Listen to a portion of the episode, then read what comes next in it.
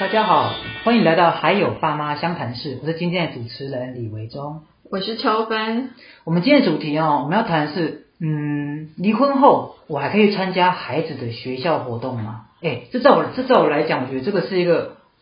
很瞎的问题，哦，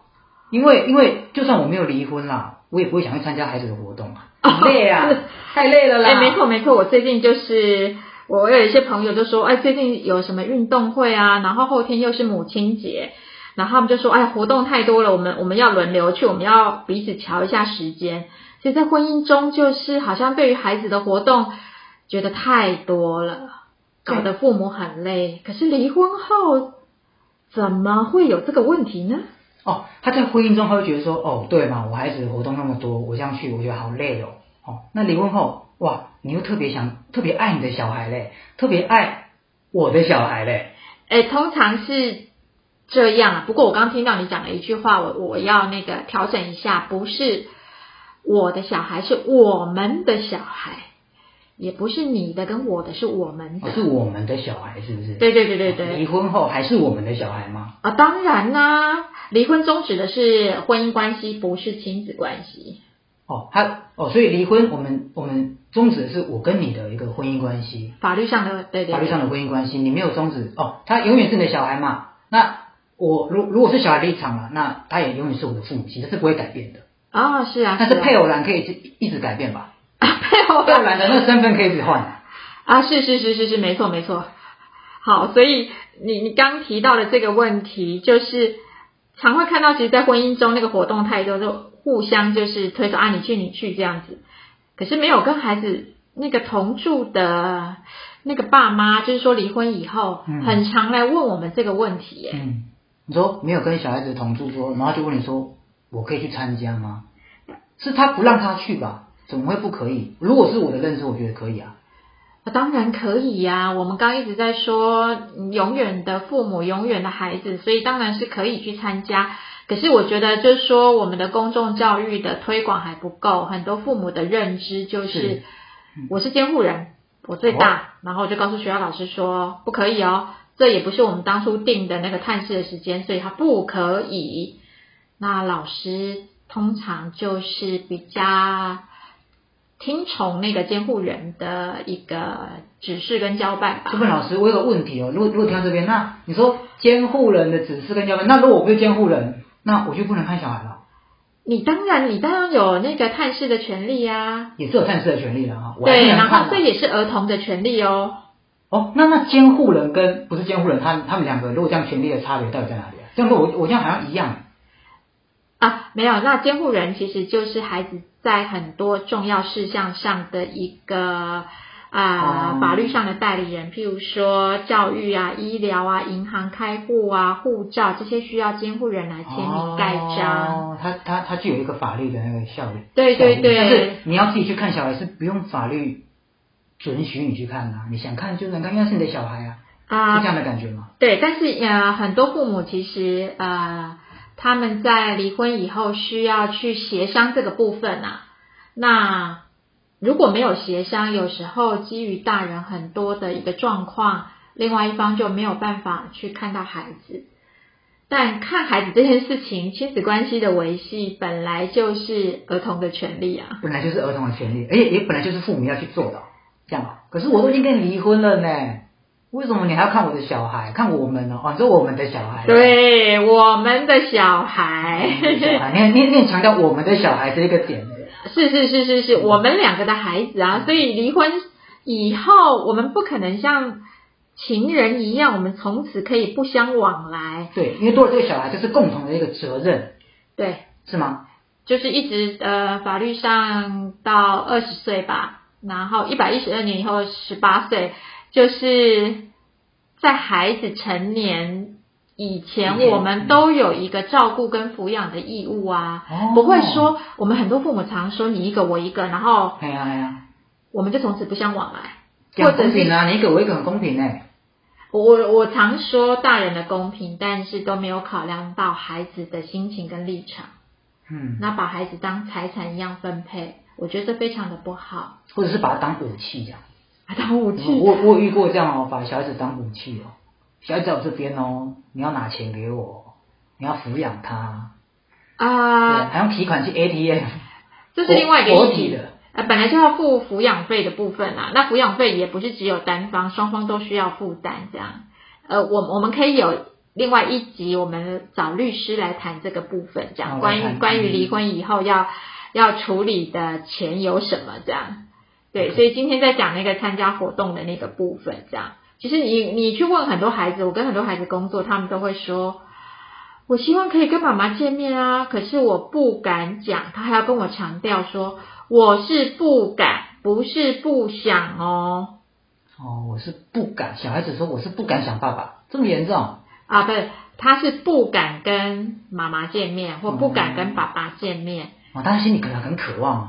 他不敢跟爸爸妈妈见面，对，那如那是果父母亲给他的压力呀、一定是的啊。所以如果你问这些比孩较子，喜欢爸爸还是喜欢妈妈这样啊？你感觉好像很有有这个这个经验是吗？哦，对对对，因为我本身也是单亲家庭的小孩 啦，啊，啊讲到这个担心，我我又要在这个调整一下你的说法，这样。是就是我我们其实这五六年在推广的一个概念，不过这也是从西方过来的概念，就是离婚家庭不等于单亲家庭。嗯所谓的单亲，应该是有一方父母死亡，哦，那离婚。只是爸爸跟妈妈没有同住，嗯他们其实分开了。嗯那你还是有爸爸跟有妈妈，所以你不会是单亲哦，对你永远都有爸爸跟妈妈，所以你不是单亲的小孩啊，啊所。以我也不是单亲的小孩，对你不是，你不是，好不好意思，刚打断你，你要说什么？还好，因为呃，其实我父母亲没有给我这样子的选择啦，我觉得我父母亲算还蛮开明的，算还蛮开明的，哦，所以你可以顺利的跟对我可以顺利爸爸妈的妈游走见在这两个人之间啦，就是过年的时候，就是初一去妈妈那边拿红包，初二再回来爸爸这边再拿一次红包。哇！对，其实我小时候觉得这样，哎，还还还不错哎。哎，我们也期待父母可以做到这样，就是说，哎，孩子其实生日可以过两次啊，中秋节可以烤两次肉。对孩子来说，你们婚姻的变动并没有让孩子失去些什么，他反而拥有更他多。得到双倍的爱，就像我啊，对他爱还是在，但是他可能其实可以有更多，哦，嗯，他生活中还是有很多是不变的。哦但但其实这在离婚的初期应该是不容易做到了，对你讲到重点了。嗯，就是离婚的初期啦，初期或者是呃正离婚或离婚后，呃不容易做到。我觉得，因为也许这个这个婚姻的过程里面累积了很多对对方的很多的情绪。不满啊，你怎么去喜欢上别人啊，怎样啊？不是初期都会这样想，那后期就不会这样想，是因为可能他们自己也交男女朋友了，就会应该会比较好 应该稍微好一点嘛，因为大家都有了嘛，就比较平衡啦，不会说啊，哇，你有交我没交，我输你了这样。哦，会不会有种比较的心态？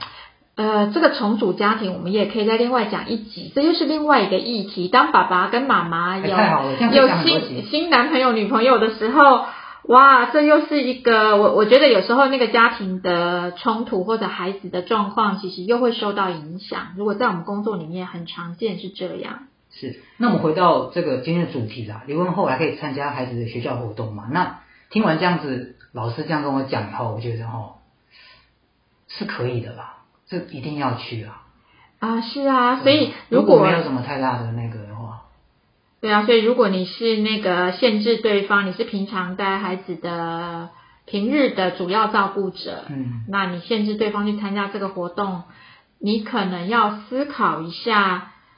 你的担心是什么。嗯，然后他那是就纯粹不爽他、我的担心很简单 啊，我就不爽啊，不爽你啦，不要看我的小孩啦，不爽啊。我们的小啊，孩，我们的小孩，对了，不管啊，不爽啊。但你不爽他是你们两个大人之间的事情， OK。跟孩子无关。跟孩子无关。对你很强调跟孩子无关，就是这是你们大人的决定啊。那就像你刚说的，其实，在离离婚的初期，嗯，很难要你做到去区分说什么是大人的事情，什么是孩子的事。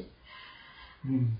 对，所以如果旁边可以有像像像我们主持人阿忠这样子很有概念，就可以跟他聊一聊啊。哦，。对，可是我觉得，哦，OK，好，很有概念。嗯，所以，如果你是生对方的气，不甘愿，你要想想说，你这样子报复对方，那其实就是报复到孩而子。且对，受伤的是小孩啦，其实因为拿小孩当成报复的手段嘛。对我让你看，我让你心里痒痒的，让你恨。对，所以如果你是那个觉得你遭受到限制的，然后没有办法参加活动的，我觉得